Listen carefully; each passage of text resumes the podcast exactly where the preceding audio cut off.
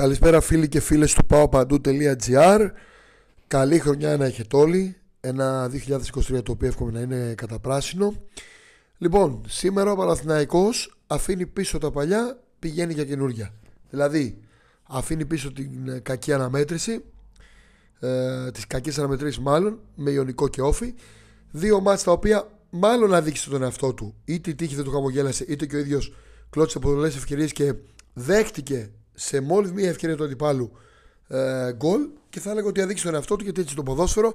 Αλλά τώρα ήρθε η ώρα να ξυπνήσει. Ήρθε η ώρα να ξυπνήσει γιατί πηγαίνει να παίξει με την Άκη. Θέλει να έχει μια διαφορά τουλάχιστον 4 βαθμών από το δικέφαλο και αρχίζει γενομένης από την αναμέτρηση 5 ώρα με το Λεβαδιακό. Σε ένα καταπράσινο δημοτικό στάδιο ιδιωτία κοντά στους 3.000 φίλους του Παναδιακού να δίνουν το παρόν εκεί. Λοιπόν, πάμε για τα αγωνιστικά γιατί αυτό είναι το ρεζουμέ στο Παναθηναϊκό. Ο Σάρλ έγινε μπαμπάς έμεινε εκτός αποστολής. Ο Πέρεθ έχει δηλωθεί ε, να μην αγωνιστεί σε αυτή την αναμέτρηση και το paopandou.gr σας δείχνει και σας δίνει τις σκέψεις του Γιωβάνοβιτς. Η σταθερά είναι ο Μπρινιόλη με τον Χουανκάρ, τον Κότσιρα, τον Μάγνουσον στο κέντρο της διάταξης και τον ε, Σέγκεφελ. Αυτοί είναι οι πέντε του Παναθηναϊκού πίσω. Πάμε τώρα, επειδή λείπει ο Πέρεθ, να δούμε λίγο το ανακάτεμα της τράπουλας.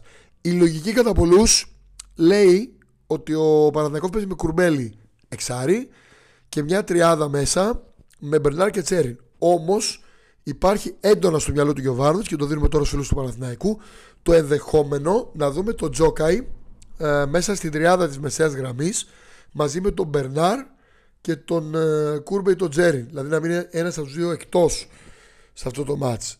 Τώρα, ε, πιθανόν είναι σύμφωνα με τα όσα ε, μαθαίνουμε να ξεκινήσει Βέρμπιτς Παλάσιος στα άκρα δηλαδή να πάει με 4 πίσω ο Παναθηναϊκός 4 στη μεσαία γραμμή δηλαδή με ε, τον Τσόκα και τον Κουρμπέλη τον Παλάσιος δεξιά και αριστερά το Βέρμπιτς και με δύο στην κορυφή.